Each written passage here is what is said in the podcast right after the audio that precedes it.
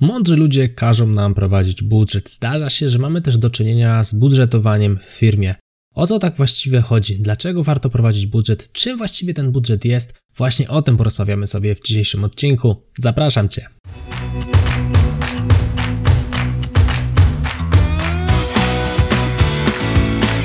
Chcesz przenieść swoją karierę na wyższy poziom? Nieważne, czy pracujesz na etacie, czy jesteś przedsiębiorcą. Świetnie trafiłeś.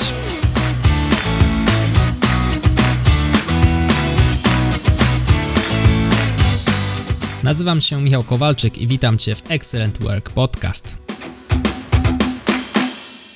Witam Cię w kolejnym odcinku, w którym pochylimy się właśnie nad tematyką budżetowania. Czym właściwie jest ten budżet? Budżet jest to zestawienie planowanych wpływów i wydatków. Czyli w dużym skrócie chodzi o to, aby postarać się przewidzieć, jak będzie wyglądała sytuacja finansowa. I tutaj podstaw: Twoja osobista, czy firmy, w której pracujesz, albo firmy, którą prowadzisz w gdzieś tam przyszłości. Teraz planowanie budżetu to jest ustalanie limitu wydatków dla poszczególnych kategorii. Musimy też być świadomi, że skoro są wydatki, musi być też jakiś przychód, a więc staramy się spiąć nasze przychody z wydatkami. Staramy się przewidzieć, jak w przyszłości te wydatki będą wyglądały dla poszczególnych podkategorii, ale też szukamy źródeł finansowania tych naszych wydatków. I teraz wykonywanie budżetu to jest realizowanie tego planu, czyli staramy się nie przekraczać limitów, które wyznaczyliśmy dla poszczególnych kategorii. Jakie mamy rodzaje budżetów? No, zaczynając od tych prostych Mówimy tutaj o budżetach domowych. To jest budżet, który warto, aby każdy z nas chociaż raz w życiu przez jakiś krótki czas poprowadził. O tym za moment. Następnie mamy budżet firmowy. Tutaj skala jest nieco większa i myślę, że takim największym rodzajem budżetu, z jakim my zwykli śmiertelnicy mamy do czynienia, no to budżet państwa, całego kraju. Dokładnie tak, zresztą słyszymy nieraz w wiadomościach, jak pada właśnie wyrażenie budżetu państwa. Budżet powinniśmy traktować właśnie w charakterze prognozy, czyli staramy się go ustalić właśnie po to, aby spróbować zobaczyć, czy nasza sytuacja finansowa w przyszłości będzie charakteryzowała się jakąś nadwyżką finansową. Co to znaczy? To znaczy, że będziemy mieli więcej pieniędzy niż jesteśmy w stanie wydać, niż w ogóle wydajemy, niż potrzebujemy na nasze wydatki. To może będzie lepsze stwierdzenie. Może być ten nasz budżet zbilansowany, czyli będziemy na zero. Wydamy tyle, ile zarobimy, czy tyle, ile mamy do wydania. No i może też wystąpić sytuacja deficytowa, jak na przykład w budżecie państwa, czyli wydajemy więcej niż realnie zarabiamy, czy realnie posiadamy do wydania. Jak możemy planować ten nasz budżet? Budżet możemy planować bardzo często na podstawie danych historycznych i tak dzieje się w moim przypadku, ponieważ ja już te dane historyczne mam. W momencie, gdy rozpoczynałem prowadzenie swojej działalności gospodarczej, no tutaj planowanie budżetu w moim przypadku było utrudnione. Jak wtedy podchodziłem do planowania? To starałem się wpisywać wydatki i szukać źródeł finansowania tych wydatków. Czyli wiedziałem, że na przykład w przyszłości będę musiał kupić być może lepszy monitor, lepszy komputer, to będzie kosztowało kwotę X. No i szukałem gdzieś w potencjalnych w przyszłości planach moich aktywności sprzedażowych źródeł finansowania tychże zmian. Podobnie sytuacja wygląda właśnie, jeżeli budujesz swój budżet po raz pierwszy, mam tutaj na myśli budżet prywatny. W przypadku firm, w momencie, kiedy do nich przychodzimy, bardzo często już te dane historyczne mamy. Czasami są to naprawdę solidne dane historyczne, w związku z tym wygenerowanie takiego budżetu, czy właśnie nawet zaplanowanie takiego budżetu jest już nieco łatwiejsze. I teraz pytanie, czy ja miałem do czynienia zawodowo z robieniem takiego budżetu? Miałem i na etacie, no i obecnie jako właściciel firmy, jako też jej założyciel, cały czas ten budżet prowadzę. A więc w sytuacji etatowej, taka historia, jak to wyglądało, liczyliśmy budżet na kolejny rok. Było to potrzebne, ponieważ pracowałem w firmie z branży handlu detalicznego i tutaj dysponowaliśmy pewnymi pieniędzmi. Celem dysponowania tych pieniędzy było zwiększenie ich na koniec kolejnego roku. Jakie były tutaj zmienne, które musieliśmy uwzględnić? No przede wszystkim mieliśmy pewien towar na zapasie, na którym zawiązywała się rezerwa. To jest związane z tym, że firma była spółką akcyjną i ten towar musiał rotować. Nie mogliśmy trzymać tego samego asortymentu przez kilka lat, to już są sprawy bardziej związane z księgowością, a więc to zostawmy. Pamiętajmy, że jednak ta rezerwa się zawiązywała, która nam uszczeplała budżet, a więc musieliśmy starać się tak planować sprzedaż, aby pozbywać się tego starego towaru, aby rotował. Planowaliśmy sprzedaż no niemalże do złotówki. Zakładaliśmy, jakie będą ceny zakupu, jakie będą ceny sprzedaży, uwzględnialiśmy aktywności promocyjne, próbowaliśmy przewidzieć, jak będzie wyglądała ta nasza sprzedaż właśnie w okresach świątecznych, szczególnie w okresach świątecznych. Pracowałem w kategoriach zabawkowych, więc te okresy Dnia Dziecka, Wielkanocy, ale szczególnie Świąt Bożego Narodzenia i Mikołaja to były czasy, gdzie faktycznie sprzedawało się tych zabawek u nas najwięcej. Potem mnożyliśmy to przez liczbę sklepów, liczbę półek, właśnie marży, której spodziewaliśmy się na naszych produktach, no i w ten sposób ustalaliśmy budżet Oczywiście uwzględniając te pieniądze, które dostawaliśmy od naszych przełożonych, oni nam mówili, w jakiej kwocie powinniśmy się zmieścić. Po to planowaliśmy budżet, aby wiedzieć, ile możemy wydać na zakupy, czyli ile możemy kupić towaru, który musieliśmy już kupować zdecydowanie wcześniej, nawet i pół roku, i 9 miesięcy przed sceną, w której znikał spółki, a więc ten lewar był naprawdę długi. Towar przyjeżdżał do nas z Azji, a więc odpowiednio wcześniej musiał być wyprodukowany, a potem zapakowany na statki umieszczone w naszych magazynach, skąd znowu musiał zostać przewieziony na odpowiednie sklepy. Stąd właśnie takie budżetowanie, planowanie potencjalnej potem sprzedaży pozwalało nam z wyprzedzeniem przewidzieć, wiadomo, nie idealnie, ale chociaż w przybliżeniu, jak ta sprzedaż mogłaby wyglądać, łatwiej nam się wtedy planowało i w ogóle funkcjonowało jako firma, dowoziło wynik. Natomiast w mojej firmie, w której obecnie się znajduję, czyli tej, którą sam stworzyłem i prowadzę, u mnie to działa trochę inaczej. Robię sobie taki budżet raz w roku. Zazwyczaj jest to okolica przełomu listopada i grudnia. I teraz ja się staram patrzeć wstecz. No teraz już mogę, prowadzę firmę już któryś rok, a więc mam pewne dane historyczne i mniej więcej jestem w stanie tą moją sprzedaż przewidzieć. Czyli wiem, ile przyjdzie do mnie pieniędzy. Muszę uwzględnić ewentualne koszty, wiadomo, sprawy podatkowe. I teraz ja swój budżet planuję dość, bym powiedział, zachowawczo. Staram się go nakreślić tak, abym wiedział, czy w przyszłym roku nie umrę z głodu. Tak w dużym skrócie. Czyli cel nie jest zbyt ambitny, raczej bardzo sceptycznie ten budżet planuję, czyli zakładam takie najczarniejsze scenariusze, aby właśnie poznać tę kwotę, którą mógłbym dysponować pod koniec roku. To jest coś, na czym bardzo mi zależy. Nie chcę tutaj narzucać sobie jakichś hura optymistycznych celów. Wolę być pozytywnie zaskoczony niż rozczarowany. Stąd takie podejście do budżetu. No i dzięki właśnie takiemu sceptycznemu planowaniu mam też plus minus rozkład jazdy, czyli wiem kiedy które kursy będą w sprzedaży. Moje kursy zazwyczaj są w sprzedaży okienkowej, czyli otwarcia pełnej sprzedaży mają miejsca 2-3 razy do roku dla poszczególnego kursu, a więc muszę te aktywności rozplanować na przestrzeni 12 miesięcy, tak aby wiadomo, nie jeden miesiąc po drugim były te same kursy, no ale też żeby kursanci mogli pokończyć poprzednie i tak dalej, i tak dalej, więc tutaj jest kilka zależności. No i na koniec dnia jestem w stanie też plus minus przewidzieć, ile z takiego okienka jestem w stanie dowieść sprzedaży. Oczywiście znowu w wersji najbardziej pesymistycznej to daje mi pieniądze, którymi mogę potem obracać. Muszę uwzględnić koszty takie jak pracownicy, abonamenty moich platform, abonamenty wszystkich moich narzędzi, ewentualne ulepszenia sprzętu itd., tak itd. Tak A więc tych kosztów też jest trochę, no ale koniec końców moja firma jest akurat firmą, w której największą wartością jest wiedza, a więc jest to też firma usługowa. Tych kosztów nie ma nie wiadomo ile i łatwo jest z ręką na sercu spiąć ten budżet na zero, żeby z głodu nie umrzeć. Zresztą dlatego prowadzę tę firmę. Jak to robię?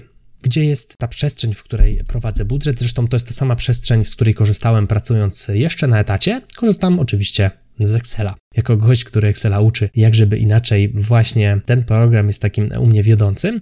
Prosta tabelka, która składa się z kilku kolumn. Pierwsza kolumna to jest kolumna informacyjna, czy to jest wydatek, czy to jest zysk. Tam jest lista rozwijana, mogę wybrać albo wydatek, albo w zasadzie no nie zysk, tylko przychód, może to będzie lepsze słowo, albo wydatek, albo przychód. Potem mam kolumnę z datą, czyli kiedy zaszła konkretna aktywność. Potem mam kwotę brutto, stawkę VAT i kwotę netto. No ja jako osoba, która świadczy usługi jestem na 23% VAT-u, natomiast są sytuacje, w których tych VAT jest niższy. Jeżeli na przykład kupuję książki, no to VAT na książki jest niższy to się wiąże ze sprawami podatkowymi, łatwiej mi to potem jest policzyć. Następnie jest kwota netto, kategoria, podkategoria, ewentualna notatka. No i to już jest coś, co daje mi piękną bazę do analizy. Czyli wystarczy taka prosta tabelka, gdzie każdy wiersz odpowiada jednemu wpisowi.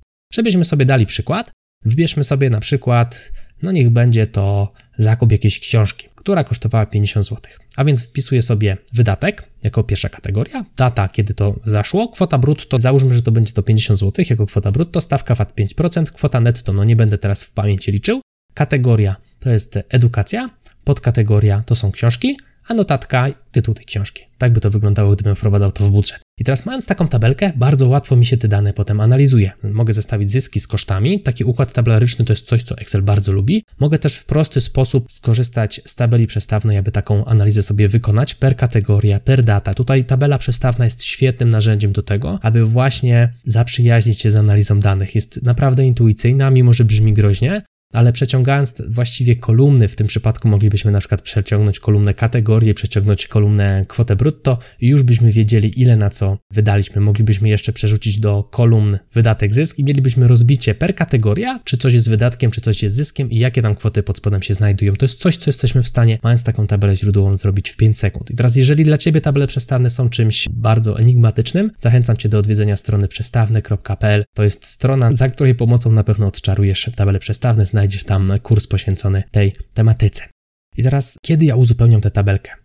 no, to jest już scena, w której wykonuję mój budżet, a więc uzupełniam ją regularnie co miesiąc. Biorę wszystkie faktury, które dostaję, które zbieram w ciągu miesiąca i wpisuję sobie te dane właśnie w moją tabelkę. Dzięki temu łatwiej mi jest też sprawdzać, jak wygląda sytuacja finansowa w mojej firmie. Sytuacja finansowa w firmie to jest coś, co właściciela tej firmy powinno bardzo interesować, dlatego ja regularnie co miesiąc coś takiego robię. No i wysyłam też te dane oczywiście księgowej, potem je sprawdzamy, czy to, co mi wyszło w rozliczeniu się zgadza z tym, co wyszło księgowej. Tu nie chodzi o to, żeby, nie wiem, wytykać komuś błędy, tylko tu chodzi o to, aby wzajemnie się kontrolować na zasadzie pełnego zaufania. Tak to wygląda z moją księgową. Moja księgowa to nie jest mój dyrektor finansowy, tylko to jest osoba, która jest odpowiedzialna za to, abym odprowadził odpowiednio dużo pieniędzy do Urzędu Skarbowego czy ZUS-u, prawda? I to jest jak najbardziej ok, ja jestem tego świadom, no ale z drugiej strony ja jako przedsiębiorca muszę być świadomy skąd przychodzą do mnie pieniądze i gdzie one idą. To jest coś, co jest naprawdę bardzo ważnego dla e, przedsiębiorcy, ale też dla każdego prowadzącego budżet i właśnie po to ten budżet prowadzę. Pytanie, czy warto go w takim razie prowadzić i czy ty też powinieneś taki budżet poprowadzić? No tak, moim zdaniem powinieneś chociaż przez kilka kilka miesięcy w swoim życiu spróbować taki budżet poprowadzić. Dlaczego? Dlaczego warto? No,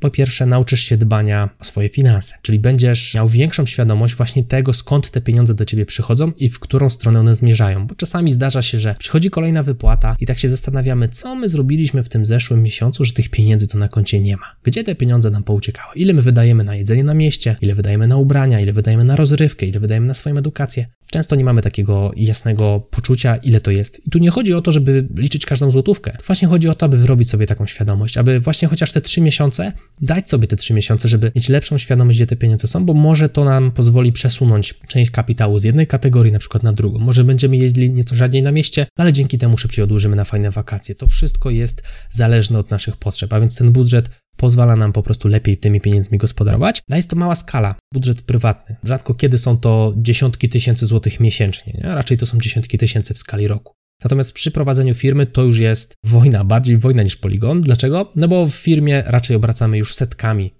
dziesiątkami tysięcy miesięcznie na pewno. Mało która firma ma przychody mniejsze niż tam 10 tysięcy, załóżmy, złotych miesięcznie, no bo jak odliczymy od tego VAT, podatki, obsługę księgową i tak dalej, i tak dalej, no to zostałoby takiej firmie 1000 złotych na rękę, co nie jest zbyt dużym zyskiem. Oczywiście mówię tu o firmach, które są prowadzone po to, aby zapewnić byt jej właścicielowi, nie mówię tutaj o kwestiach związanych ze startupami, inwestycjami i tak dalej, i tak dalej, to jest trochę inna bajka. Natomiast chodzi o to, w dużym skrócie, wracając do tematu wiodącego, aby wyćwiczyć w sobie właśnie taką umiejętność zarządzania pieniędzmi. Łatwiej się to robi przy mniejszej skali niż potem, jeżeli przyjdzie nam zarządzać dużym budżetem w dużej firmie na etacie albo większym budżetem w naszej już własnej. No, nie wiadomo znów, jak bardzo ją wyskalujemy. Nauczymy się z tym samym też systematyczności, no bo prowadzenie budżetu to nie jest coś, od czego możesz sobie wziąć urlop. Tu nie chodzi też o to, że ty siedzisz od rana do wieczora w tabelkach. Możesz zbierać paragony, możesz zbierać wyciągi z kont bankowych albo na przykład płacić tylko kartą, co zdecydowanie ułatwi ci prowadzenie prowadzenie budżetu i raz na przykład w tygodniu, w sobotę rano spisujesz to wszystko w odpowiednie miejsce. No i gdzie? Pytanie, gdzie to wpisywać? No możesz to robić w Excelu, tak jak ja to robię, ale są też do tego dedykowane narzędzia, jak na przykład One Money. Polecam Ci One Money, to jest naprawdę fajne i przyjemne narzędzie na telefonie. Dzięki temu, że jest ono na telefonie, możesz faktycznie zaraz po wyjściu ze sklepu sobie w telefon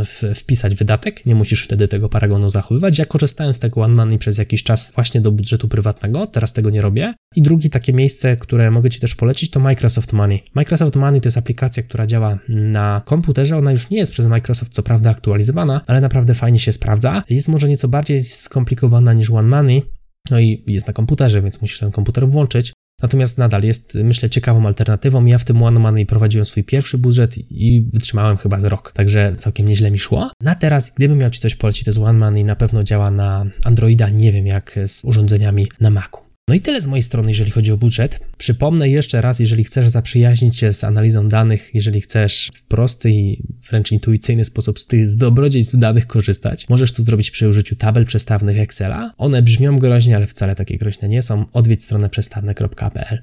Tymczasem życzę Ci wszystkiego dobrego. Dziękuję Ci, że spędziłeś ze mną ten czas. Jeżeli podobał Ci się ten odcinek, tradycyjnie wyślij go jednej osobie. Ja się nazywam Michał Kowalczyk, to był Excellent Work podcast. Do zobaczenia i do usłyszenia w kolejnym odcinku. Trzymaj się, hej!